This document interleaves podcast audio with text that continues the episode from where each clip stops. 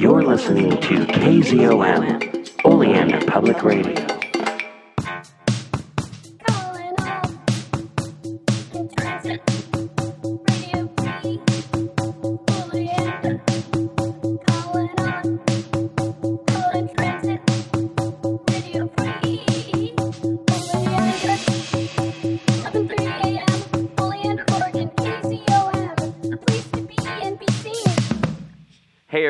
Welcome back to Radio Free Oleander, which this episode's going to be a little bit different. It's going to be a bit like the last uh, Oleander Book Club, where we didn't talk about Oleander so much, but we did talk about what's going on in the real world.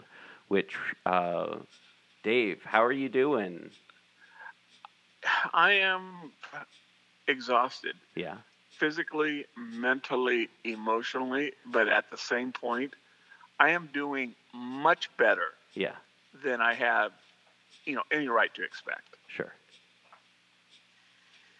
All right. Yeah. No, I, I, I'm I'm up in Portland. Just com- you know, lately just been like complaining about the smoke and trying to get the ha- smoke out of the house. Then I'm like, oh yeah, Dave. Dave actually was camping outside on a on a hillside there with a bunch of goats, trying to keep everyone, you know, being being part of helping keep every uh, every goat everyone safe. Yeah. So, so this is kind of our out of character Yeah. um, episode.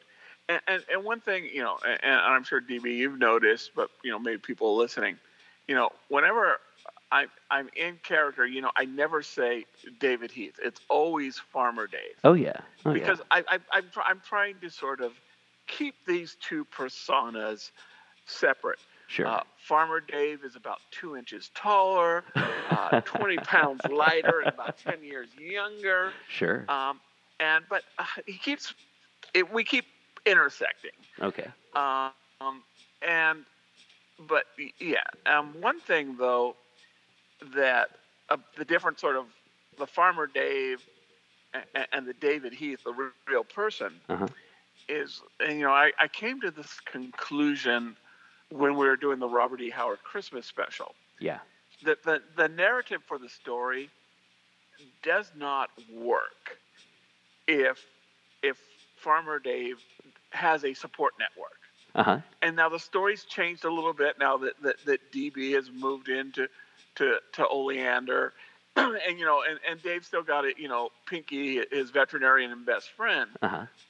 But, you know, the big difference sort of between me and the character, or one of the big differences between me and the character Farmer Dave, is I have this rather large support network that he does not. Yeah.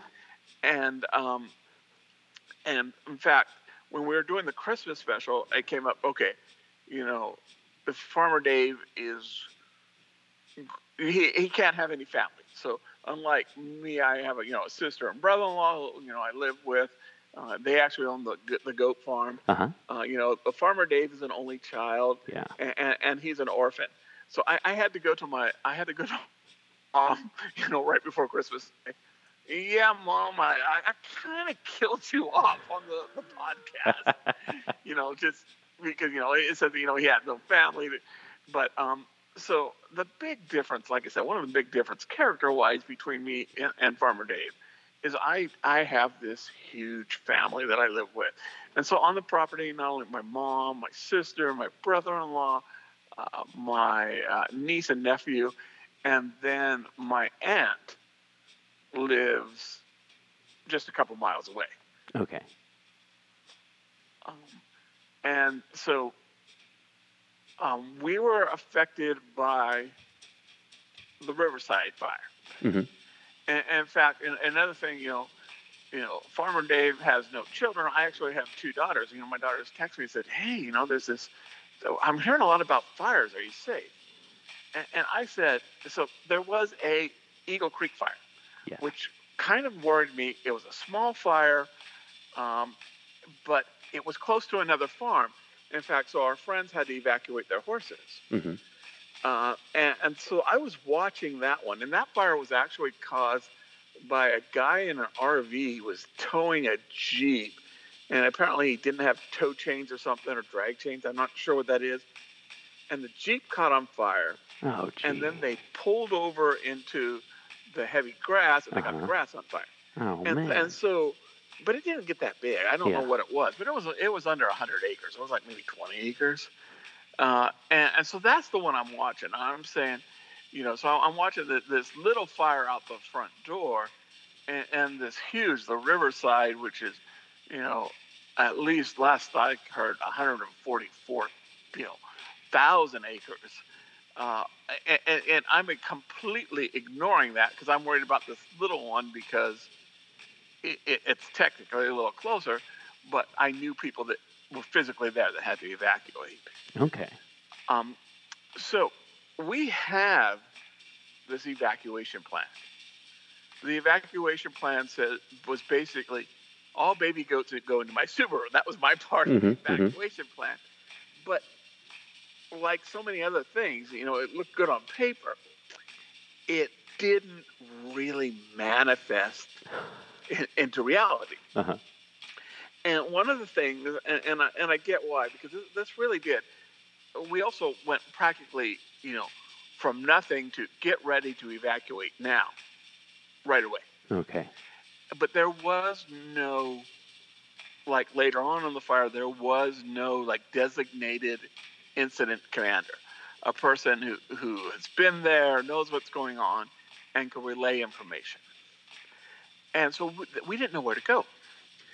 And so one of the places that came up that would take livestock was the the Canby Fairground. Okay.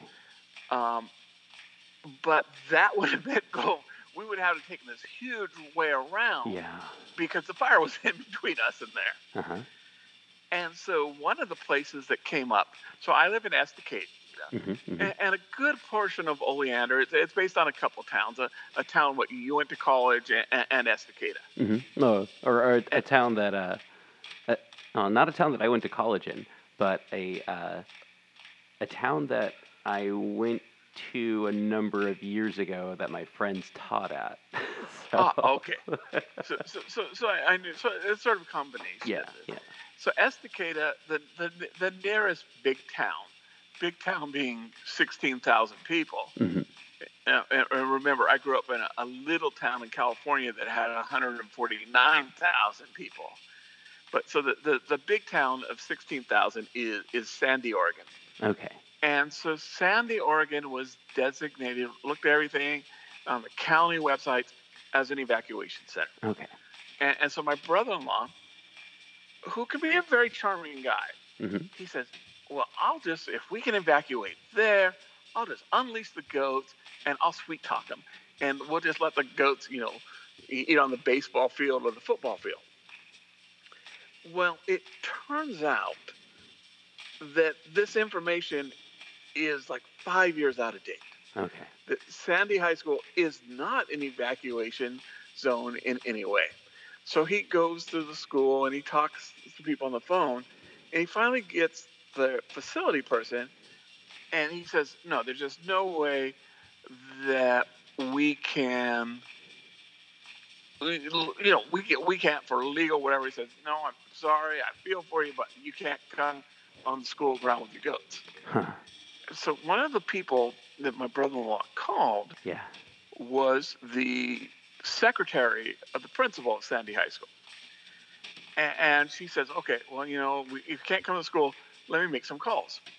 And a little bit later, he gets this call. This guy said, hey, I understand you got goats. You need to evacuate. I've got a horse trailer. I, I can help you. hmm And my brother-in-law says, well, you know, that's great, but we don't have any place to take him. And he says, okay, let me make some calls for you. And, and remember, these are total strangers. hmm hmm And he calls back 15 minutes later and says, okay, I got a place that'll take you and your goats. And, and what it was, it was basic. It's a 10 acre area uh, just off of I-26 in Sandy hmm that um, it, it, it's normally uh, it's hayfield, but they've just harvest all the hay, so it's just all cut down. You know, it's just a little bit of stubble grass, and, and this total stranger said, he, he- said, "It's told, you know, will take us." hmm hmm Um, so this guy comes in. Not only does he bring a truck and, and a horse trailer, but like his 20 year old daughter is falling in another truck in a wash. oh horse trailer. wow. Yeah, and, and again, these people don't know us. hmm hmm Uh, and so we load them up, and we can get between that and our trailer, we can get all but a few of the goats. Huh.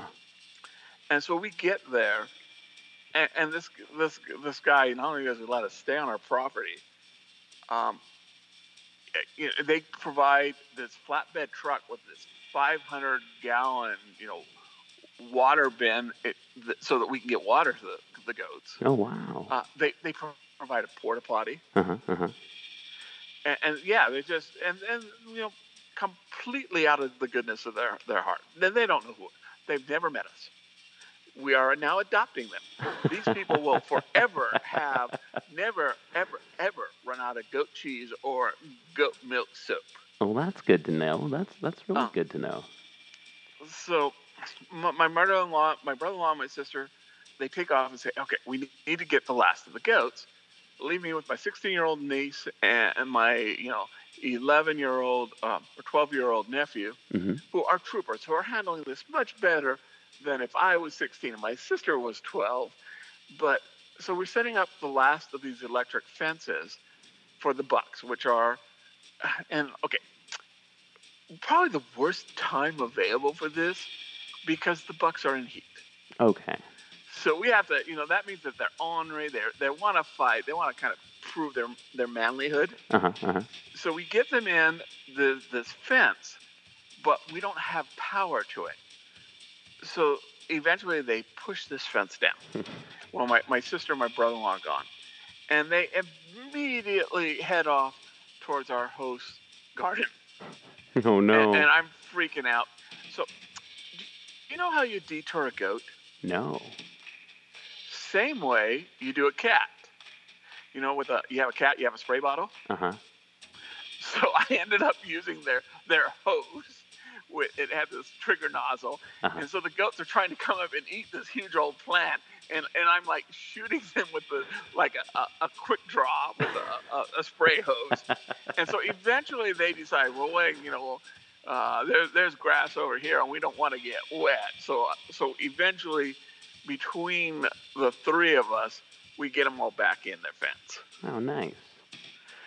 Um, so, um, the one of the so the, the next day, um, and this was kind of this was was misinformation, but because the fire never got into Estacada, hmm it never it got about almost uh, almost exactly a mile from our house. Sure. But so there's a farm called Sisters Moon.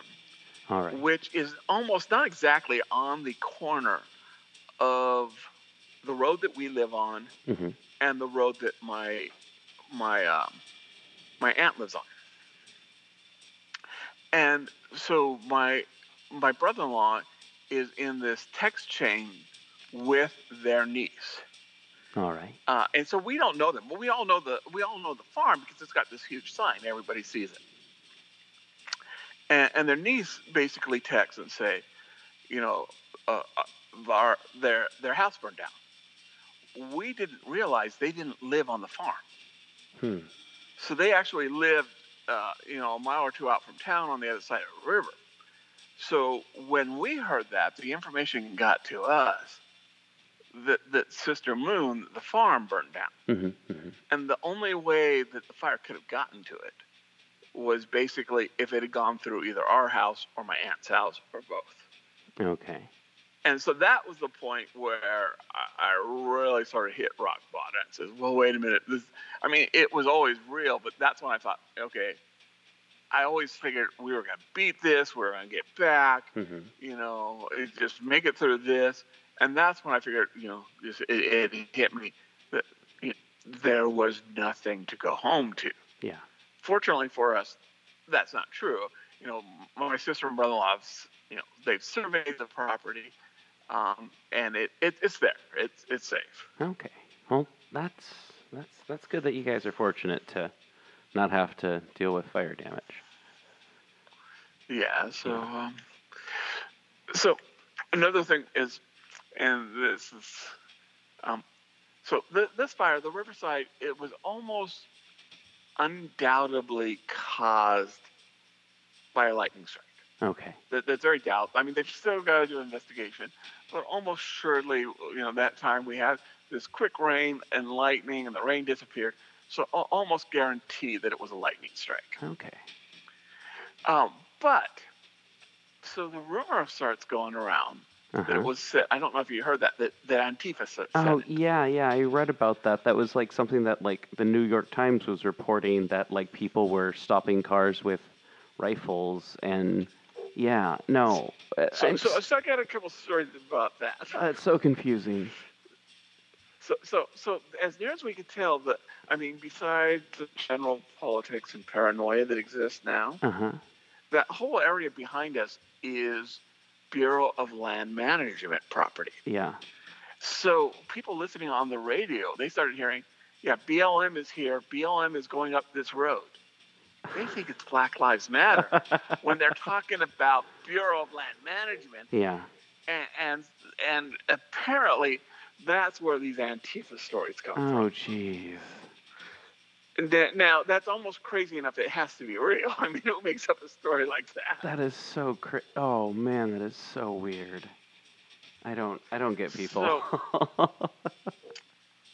So, um, so, so yes, and, and for those of, I don't know if we, I mean, we posted a couple things about it about the the Oleander Police Department, uh, you know, which is I, I described as a uh, citizens watch Uh-huh. with um, with with samurai swords and uh, AR-15s. yeah.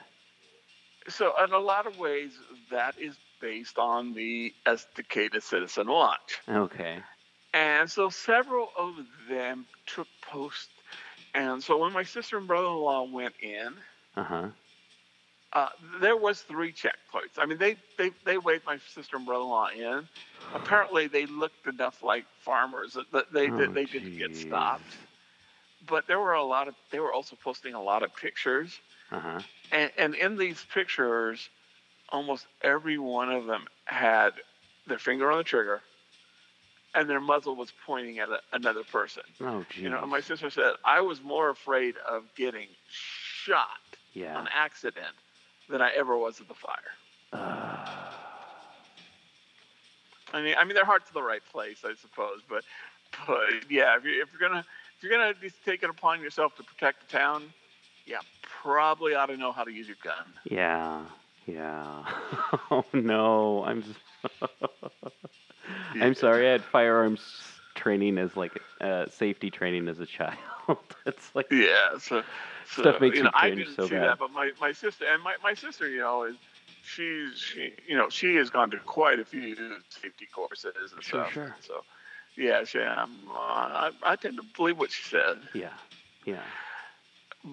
But the the good news is I got today that the town is gone from basically red alert level three to yellow level two, which means get ready to evacuate again, but you can legally enter. And now it is apparently full of ash, and uh, I'm working the next couple of days, so I I'm probably going to stay at least a while with my, my friend because uh, who's taking him. Um, oh, and so eventually, what the people on the land they were able to clear out uh, a horse barn for us. Okay. And so once we've got the goats in the horse ba- barn, Uh huh. they don't have to be watched 24 7. Sure. It, it's when they were afraid of breaking loose. I mean, they've got these very secure, uh, you know, um, uh, basically pins and areas. So, so they're not going to break loose. All so my sister and my brother-in-law, they only have to watch them like, and you know, milk them, feed them, watch them like two, three, four times a day. And once we got to that position, I was able to, to like I said, I had a friend who offered the, they, you know, they brought us breakfast on Sunday, but uh, they offered me to, to, to let me stay here so I could work. For, um, uh, I'm, I'm, I'm telecommuting anyways. Um, and so I, I'm again, I'm really grateful for for them. Uh, but once it got to the position where the goats, and, and I've been telling everybody on the internet that there's 68. Mm-hmm. My niece, who apparently is better at math than I am, Uh-huh. uh, is saying it's 76. And one of the reasons why is when my sister and brother-in-law went back for our last goats, Uh huh. They got a message that one of the people that owns goats, and ours are Nubians, but these are our mini Alpines. Okay. Um, um, they were out camping, and their mother had to evacuate their grandmother who had Alzheimer. Okay. So it was an emergency evacuation. Uh, they had a total of like six people and you know half a dozen dogs and cats. Huh. They could not evacuate the goats. Yeah. So my sister and brother-in-law evacuated them for them. Oh wow! So we picked up four extra little goats, um, and that's the closest that any of us got to the flames. Wow. Uh, my sister says, my sister says that um, she could feel she could feel the heat on her back. That's she said that she couldn't see the flames, but she could feel them. Yeah. Weird. That's that's that stuff's scary. yeah, and, and, and you know, and, and- this may be the new normal. yeah. You know, you know, my brother-in-law saying, you know, uh, one of the things that's hopefully coming out of this is we're going to work more with the other farms and Yeah. have a more planned evacuation for all of the people, you know, have livestock in that area. Interesting. So, so, so one last story. Yeah. So our hosts, like I said, wonderful people because they didn't know us. They just took us in because Sure. they're good people. They, well, where do you live in Estacada? And my first thought was, well, you know where Lynx Hill is? And then I realized, wait a minute, Lynx Hill isn't in Estacada; it's in Oleander. I'm giving them wrong directions. I'm giving them, I'm giving them directions for for a city that doesn't exist. oh wow. yeah, no, and oh man, I was like when when, uh the other day when we were recording, it was like it was just like I, I think just up on Mount Hood is where things were, and it, it hadn't really gotten that far, and I hadn't thought about the fact that we have a podcast that's existing in a place that could possibly be part of a natural disaster. Exactly, you know, and that's that's one of the things that I, I am, and especially I think you, we kind of to make Oleander Steam real. You know, we we picked Clackamas County, yeah, yeah. and, and it just so happened that every part of Clackamas County came under some type of evacuation. Sure. Yeah. Yeah. Yeah, and, and I told you one last story, but the one thing that I so a lot of it, the the, and, and the county and the firefighters, you know, bless them all. They are incredible people. They are real superheroes. Mhm. But it, they had to make some decisions, and they I think were caught off guard by the scope of this fire. Yeah. And so areas like I was living in, you know, went from you know, nothing to level two alert, eh, skipping level one. A- Yeah. And it, it, it- nobody, they weren't expecting something like this, and, Yeah. I, and I get this. But they didn't want to get caught off guard again. hmm So they started moving the alert, including the areas that we were. Uh huh. And so we were down to one trailer. And we were basically going, as we were watching, they started putting in alert for And so we would have to evacuate to either the Washington County Fairgrounds Uh huh. or, or Canby. And Canby got moved because you can't have an evacuation center in a level two alert area. So, people who are listening who don't live in Oregon, what are the distances between these places? So about an hour Okay. drive. Okay. All right. And that's that's and- that's that's when there's not smoke everywhere and roads aren't closed and you aren't being detoured because and everyone in, isn't trying to evacuate and so okay. Exactly. And so the roads, the roads in Sandy were clogged. Okay. It, it took my so so it took my sister and brother-in-law an hour to go to the Fred Meyers that was like two miles down the road to get back All right. because the roads were just clogged. So uh, the plan was, okay, if we're got to leave, we will have to do it at night, and we're gonna have to make four trips because we don't have those other trailers yet. Mm-hmm. Mm-hmm. And you know, and they're uh, they're I'm just, they're they're taking care of their own horses now, and you know, rightfully so. So we were going to have to basically make four trips, and we were planning it basically the entire night moving goats. Uh huh. Um, but it never got that far, and so um, our our hosts went and they talked to several of the people in the fire department, uh, and they talked to some of the police, and they got basically they said, you know, I think you're going to be safe here. Yeah. Uh, and and basic, basically, they, they said, said, you know, we know this area. If you see us go, go. And, and so it was a little bit of a risk, but I think it was the right decision in hindsight that we didn't try to do a second evacuation. Yeah. But we came close to doing that twice. Oh wow. And like I said, in in in just the logistics, the the dangers on the road, the the the fun, and so my during this time, my aunt also owns a condo in Sandy, Mm-hmm. and so my mom evacuates with her to this little one-person condo Mm-hmm. uh, with you know uh, six cats and two dogs, and, and so they take off when Sandy goes to, le- to level yellow, Mm-hmm. uh, which is that second, and because we think we're going to be going to the Washington Fairgrounds, they go to Washington uh, County Mm-hmm. um, Fairgrounds. There's no there are no hotels. There is no place that they can stay Sure. so they end up coming back. Um, now, I'm sure that there would have been room for us or them on the fairgrounds, but you know, eh, with hindsight, we made the right call not to evacuate the second time. Mm-hmm. Mm-hmm. But it, there was a little worry. Yeah. Yeah. Huh. So, how was your week? How was your week, listeners? yeah. Hey And- and everyone. You know, you know what the, the you know what the terrible thing is? What's that? we're no longer the worst environmental disaster in the news right now. No. Our Gulf Coast and is got hit by a hurricane. Yeah. No. I, I, I mean, saw that. the other 2020 has just been unbelievable. Yeah, no, I saw the uh, news the other day about like just kind of like uh, global weather, like what's going on off the Gulf Coast and what's going on in just just the water. It's yeah, it's it's it's pretty intimidating looking. um, You know, I, I, I'm back. Like I said, I'm, I'm at my friend Jamie and his wife house, and I work. And you know, so somebody hadn't sent us an invoice so we could pay him for work.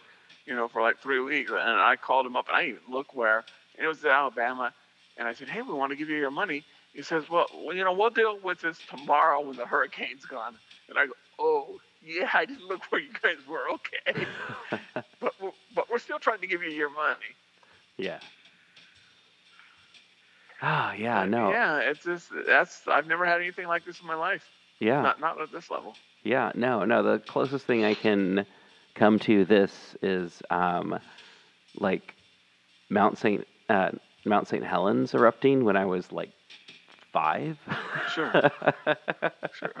and that was just like dust and clouds for weeks on, or you know, for weeks on end. And I'm like just thinking about like how awful that was, and it's just like you couldn't see anything anywhere forever, and you couldn't drive for such a long time, and. uh yeah, no, and we all had to wear gas, uh, not gas masks, but like little uh, cotton masks, and, and I was like, you know, Yeah. this this really reminds me of when I was a kid when the mountain blew up, because that's Yeah. that's what everyone like. I remember everyone in Portland was like, yeah, when the mountain, or you know, the mountain blew up, Mount St. Helens just blew up, and there was this cloud Well- that well- you could see for like, yeah, anyway, but sorry.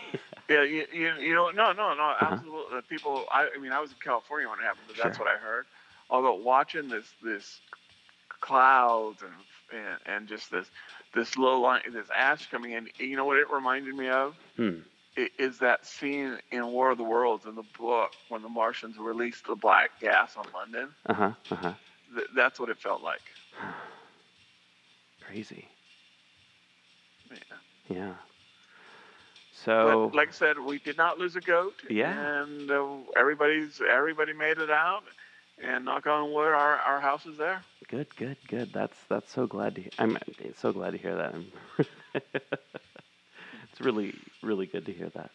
But yeah, um, so we're scheduled. Uh, I have a part that I recorded the other day with uh, a botanist and friend, Heather Anderson, which we're going to listen to now.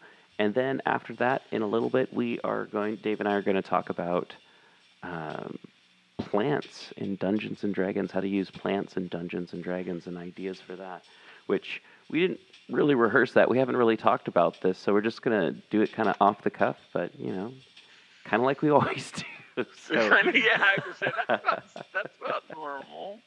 so yeah, we'll after uh, after that and after the break, we will talk to you about that. So we'll see you in a minute. Hey everyone, here we are back again with another episode of another episode of DB Talks to an Expert. I am talking with botanist. I, I, I don't know what. How, how do you describe your uh, uh, Heather? I'm a Renaissance woman. Yeah, no, definitely, definitely. You have such a wide, varied background and so many fingers and so many pies. Kind of. I don't know, fire, uh, pokers and fires. I don't, I, I- don't know which analogy to use or metaphor, which They're they're all good. Um, yeah, I, I'm a, a botanist and author, um, culinary historian. Um, yeah, name it. I probably have rabbit holes on it at least once. Um, Animal husbandry. I am. I am husbanding animals. Quite a few. I needed to talk to you about carnivorous plants and everything that I can find out about them, uh, where they're from, where you can find them, and uh, how to make them flourish, and if they get out of control, how to get rid of them. Well, I um, where to begin? So yeah, carnivorous plants exist in the wild in nature. Um, in many parts of the world, temperate and tropical. The I would say the one like hard and fast rule about where they grow is in areas that are um, moist. And I know it's, Okay. a, foul, it's a foul word, but um, with uh, high soil saturation Sure. or in tropical areas where they will receive some kind of rainfall every single day. So, like the tropical pitcher plants, those ones that are more epiphytic. Um, and then the other universal truth about carnivorous plants is that they grow in areas uh, with soils that are nutrient poor. Okay. And so that's why they evolved the ability to absorb nutrients through their their modified leaves. These leaves that they evolved to be like traps um, to collect insects, and so they can collect these little insects and then digest them either with little enzymes um, that are on the sticky dew trap, as in sundews, or in the liquid that's inside of a pitcher type trap. Um, and uh, even Venus flytraps, when they close their little traps, they are secreting these digestive enzymes that helps break down um, and collect the nitrogen. Oh wow, that's that's cool. Yeah. So, uh, what?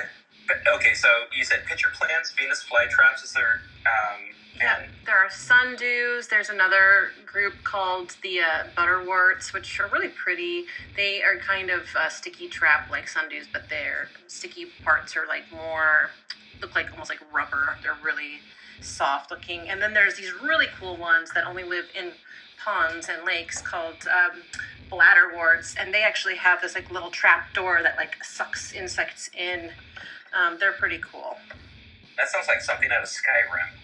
Like Yeah, you could totally. like get a bunch of bladder warts and trade it for an animal hide or something. Oh yeah, totally. It'd probably be worth for claws or something. Yeah, no. Um, so if I wanted to have like any of these, uh, it, would, would would it be possible to have these as like I don't know uh, plants in your house or Oh yeah, pets or whatnot? absolutely. Yeah, and- Yeah. Okay. Um. Well, some of the pitcher plants and cobra lilies, which are my favorite because those are native to the Oregon, um, southern Oregon and the Oregon coast. Those and um, a lot of pitcher plants and Venus flytraps are um, native to areas that are more temperate. So the Venus flytrap, which looks like the most exotic jungle live-in plant. It's actually just from like North Carolina. That's where it's native. Um, You're kidding. no, so I mean, a lot of these can handle. I keep my pitcher plants outdoors all year round, and they, you know, sort of go dormant in the winter, and then in the spring they come back and they bloom in the summer. And right now they're putting out all these beautiful new traps, um, and yeah, they're they just are flourishing. Um, I keep my sundews indoors mostly um, because I grow those to trap like fungus gnats and fruit flies and like smaller pesky insects that live in the house. Um, so yeah, those ones I keep indoors. I have this like big bowl um, filled with water. It's got a little bit of gravel on the bottom, and then I just set each of these little potted carnivorous plants in the big bowl so that they are always staying moist. Um, Oh, cool. yeah, and they do pretty well. I've got a couple of tropical pitchers too, um, and they they all just need to stay really, really moist, saturated.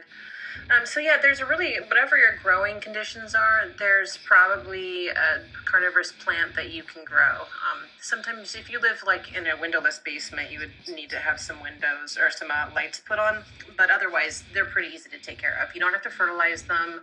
You just have to keep them watered. Um, and you know, usually when you buy them, they're already in the right growing medium, which is just sand and peat moss. So they don't even need anything really fancy there. Just, yeah. In fact, right now I'm looking at, I have these little um, sticky sundews in this tiny little glass terrarium with ferns and moss in it. And yeah, I just kind of water it once a month really well and keep the lid on it, and it stays really just healthy and happy. Cool. Well, that's that's pretty cool. Um, something I do know about you is you are, I don't know, I I, I would say a uh, video game, uh, someone who plays video. I don't want to say gamer. I hate. I, I don't like gamer just pretty gross. use that yeah. term gamer. Yeah, but like myself, you like to play video games Yeah. as well as a billion other things to do. Do you have any favorite carnivorous plants from video games? Oh my gosh. Well, I have to say the uh, the Deku Baba from Legend of Zelda: Ocarina of Time, and you know, and beyond is definitely top three. Piranha Plant number two, Sure. I'd say. Um, yeah, I think that pretty much every uh, carnivorous or predatory plant in Legend of Zelda's uh, series is really that franchise has done a really nice job of making plants scary. Um, I didn't play any like Plants vs Zombies. Um, gosh, my, yeah, I don't think there are any evil plants in Stardew Valley. Yeah, no, those are. I guess those are my top two: the Piranha Plant and the Deku Baba. Cool, cool. What about you? Yeah, I was, I, was trying to think of anything other than Piranha Plant. Mhm. I've never played enough Legend of Zelda, uh, unfortunately, and I was like, what other games do I play that there's like deadly plants? And I'm like, eh, more like tree people in that. But, I think so. the Babas are pretty clearly influenced by the Piranha Plants. I mean, they, they're both like that kind of feed me Seymour, like Sure, you sure. know, chompy head on a stem, um, and with teeth. Um, yeah, I don't know. I guess maybe in Japan they might not have as many options for like carnivorous plant inspiration. I. Sure, I don't know. All right. Well, that was uh, Heather Anderson, everyone, and thank you, Heather, for coming on the show and talking about carnivorous plants. That was really cool to find out that stuff. Sure, yeah, anytime. Yeah, and uh, did you have anything? Uh, uh, uh, what what books do you have out there? You mentioned that you're an author. What books do you currently have Oh, out? um, my books are about culinary history, but I mean they're Sure, also sure. kind of about plants. Um, my Yeah. my books are Breakfast a History. Um, Okay. The second one is Portland a Food Biography, which is it's a culinary history of Portland, Oregon. Um, and the third book is Chili's A Global History. It's a nice little short uh, single subject book about uh, the global spread of chili peppers.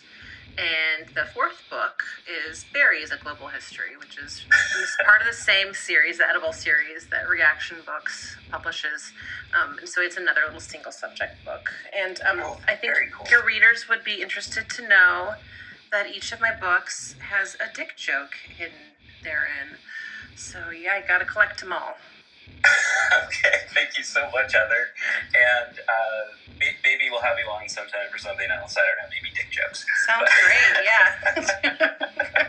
Arm wrestling or dick jokes? yeah. Why not both? Stunt dog gif. All right. All right. See ya. And then a bit. Hey everyone, welcome back. Uh, I hope you enjoyed. I hope you enjoyed that uh, part on carnivorous plants. And yeah, no, no, I, I keep thinking about it in video games, and I can really just think of piranha plants myself, honestly. But I don't. Yeah, I do. So- So I'm not I'm not a big video game sure. but um, I know uh, Plant vs Zombies. Plant versus Zombies. Yeah, that's something that we mentioned that neither of us uh, really knew about and didn't know if there was carnivorous plants in that, but we knew that there was plants. Uh, I think there's zombie. There's actually Plant vs Zombie uh, comic books. Oh, okay. Oh, okay. I, I just knew it was a mobile game. I didn't know if there was anything else to it. Yeah, so so it's a, it, it, it's a game, and then um, then it uh, branched out to uh, comic books. Aha, aha, gotcha. And, and, and, and, and there's the, the guy saying that the plants are going to save us from the zombies or something is Crazy Dave. and, and, and he, he has this beard and he's these overalls, but instead of wearing a farmer hat, he has like a tin pot, uh, uh, a tin pot on his head. gotcha. Gotcha. All right. That, that's what I know. That's what I know about video games and plants. Okay. know a little bit more on role playing games Yeah. and plants. Okay, so let's talk about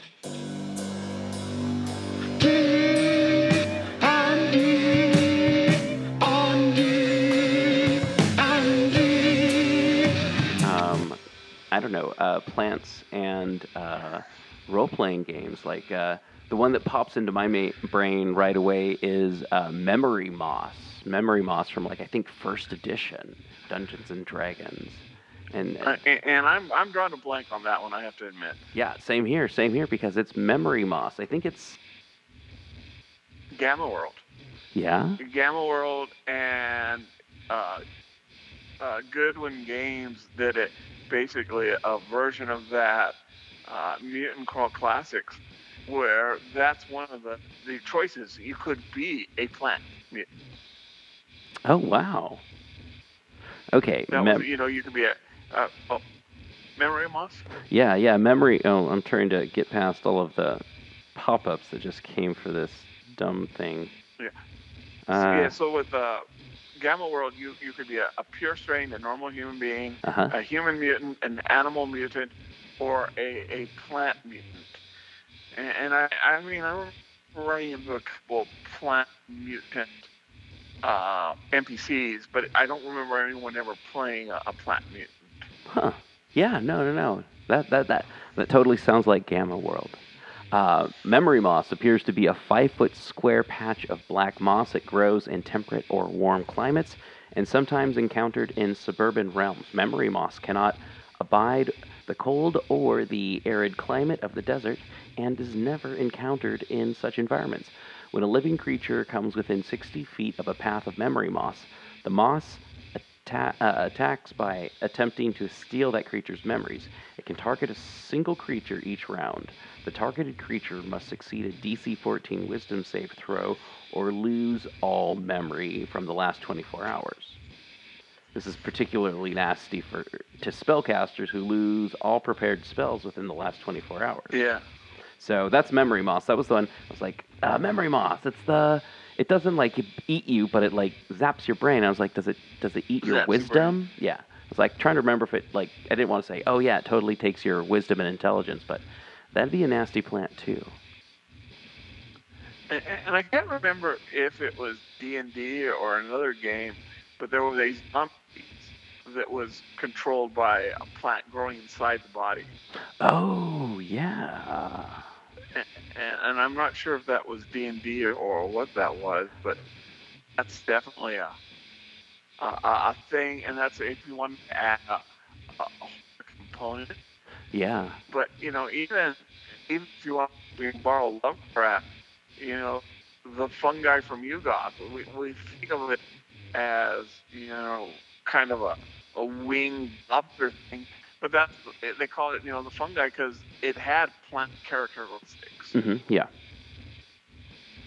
So you know you um now and again I am sort of boring uh, borrowing because you know I tend to run horror based games. Sure. But you know one of the most horrific things I've ever seen.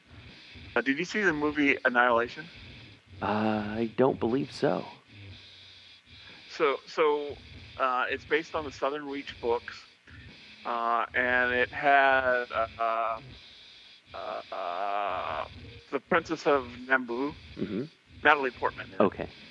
And so this this team goes out. Basically, this whole area of the South becomes this different dimension, and becomes this Lovecraftian dimension. Sure. And this so um, everything goes right. Where there's, so there's this mutant bear that attacks and kills. Spoilers. hmm but they find all these plants in, in human form, a sort of shape, like it's kind of like topiary, hmm hmm and, and they're saying, look at the plants, they are mutating to become human-like. Hmm. And, and spoilers, no, it's the humans. They're finding it's the remains of the humans who are turning plant-like. Whoa. and, and so that was that was one and and and to be honest the movie is kind of hit and miss hmm uh, the ending was kind of eh, but was one of the few times i honestly felt dread Hmm. in, in a movie theater Yeah. and if you want to if your if your goal is to turn you know to cause your players to feel dread Yeah.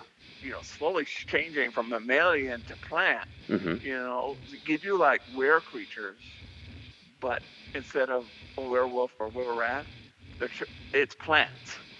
Yeah. Huh. Huh. That's interesting. That's interesting. Uh, yeah, no, no, a plant that doesn't eat you, but eats eats your psyche, or not not your psyche, but your your uh, your, your oh man, I don't even know how to describe. Yeah, or, or makes you one of them. Yeah, yeah, yeah. No, definitely, definitely. Uh, eats your humanity. That's what I was trying to trying to get out there. Exactly. Yeah. Wow. Wow. And, and and you know who I would think would make this perfect villainess for a role playing game? Who's that? Medieval poison ivy. Medieval poison ivy. Hmm. Yeah, take poison ivy, but put her in a fantasy setting. Sure. And so Poison Ivy is based on, and I, I there's still a little bit of debate, but Poison Ivy is based, the character is based on a Hawthorne short story called Rappaccini's Daughter, Mhm. Which is the first mad scientist story ever. I didn't realize that. Hawthorne wrote it. Interesting. Yeah, uh, well, that, that's what my 11th grade teacher said, and I haven't found a real. I mean, I guess you could argue maybe Prospero and the Tempest, but so in this story, um, this guy basically creates his daughter out of plants, Okay. but she's poisonous, Huh.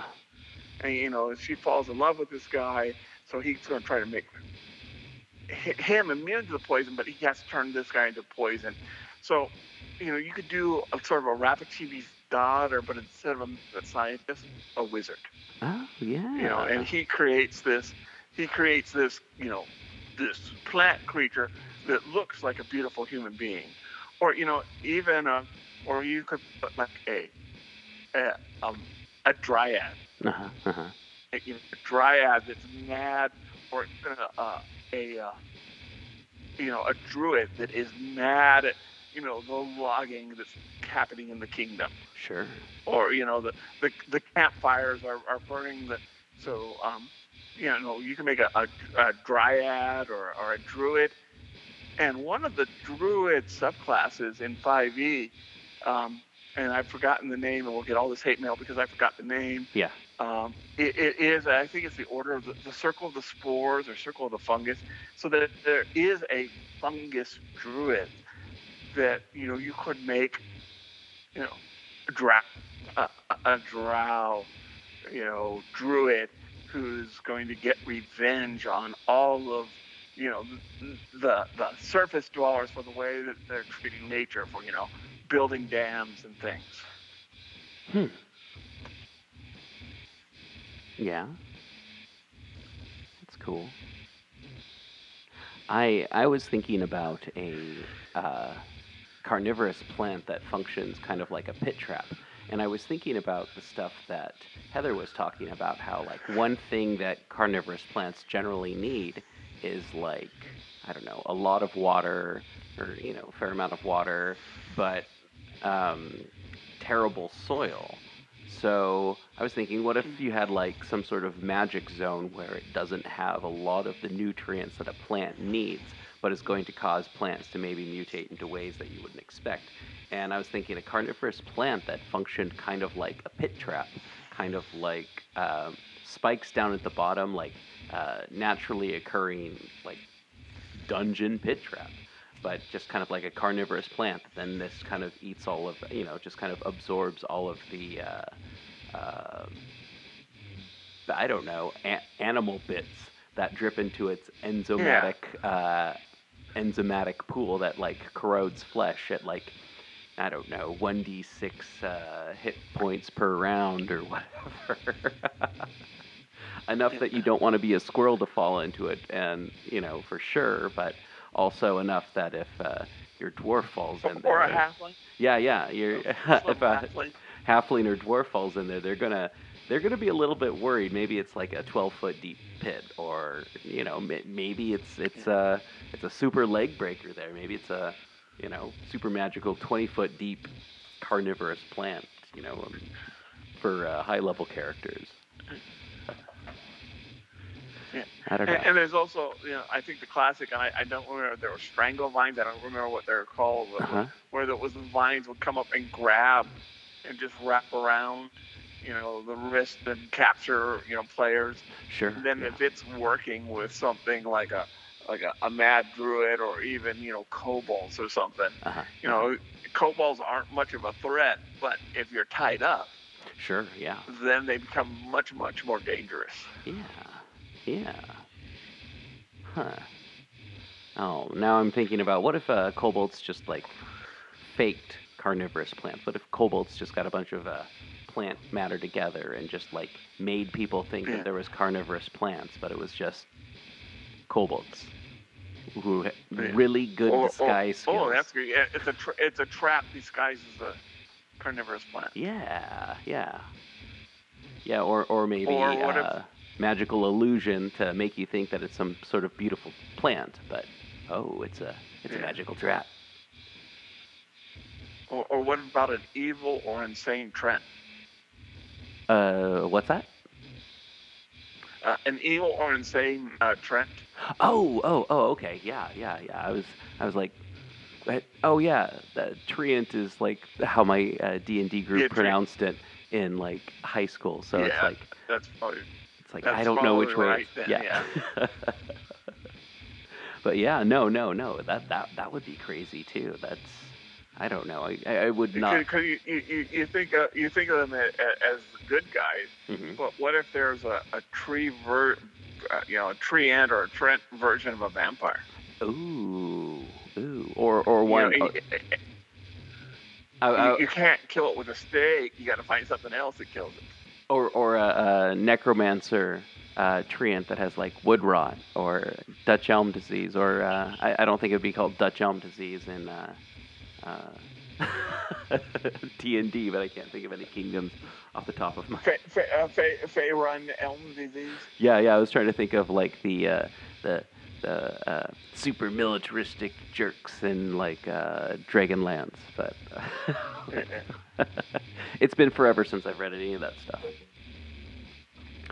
All right, so uh, that's uh, plants, not necessarily carnivorous, but uh, some ways to use some plants in your D and D. Uh, some cool adventure hooks there, maybe even. So, thanks everyone for listening to D and D on D and D, and here's that wonderful theme music. Dave, thank you again so much.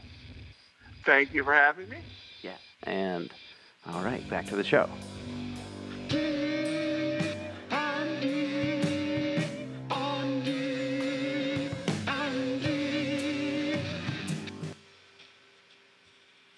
Hey everyone, it's it's us. We're back, and Yeah, no, thank you for listening to us. It hasn't been much oleander in this episode, but it has been a lot of Oregon. So Yeah. Yeah, so everyone out there, we hope that you are safe and keeping clean and wherever you're at and whatever's going on that, you know, you're doing well and the best you can. Yeah, and yeah, spe- especially if you're in the southern states, uh, you know, our heart go out for you guys. You know, with the the hurricane there. Yeah, yeah, definitely, definitely. So again, uh, stay safe, stay clean, don't be a jerk. Help those people. You know, Dave. Dave got help.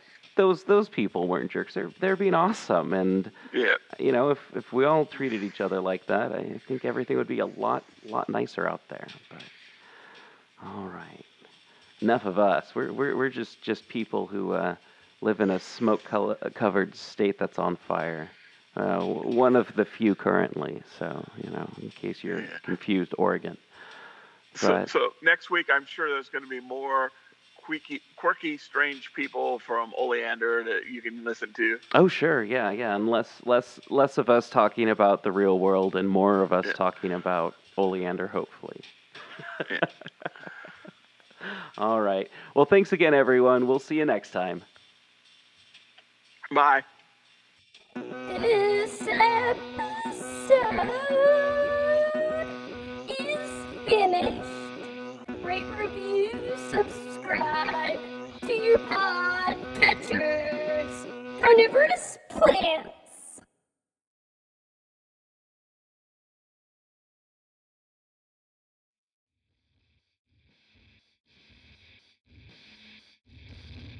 So we had to keep everything really sealed up. But I used to smoke a pack and a half a day. So I'm like, Yeah. part of me is like, this is just kind of like being in the 90s again. It's not, Yeah, that's that's what it reminds me of. Is like the back of the throat thing. I'm like, oh god, this is like smoking unfiltered like Pall Malls and shit. This Yeah, is that's it. It just reminds me of that. I've got like the kind of the cool voice happening a little bit. yeah. Um, Yeah, yeah, everyone has that 90s vocal fry back. Yeah, exactly. the real vocal fry.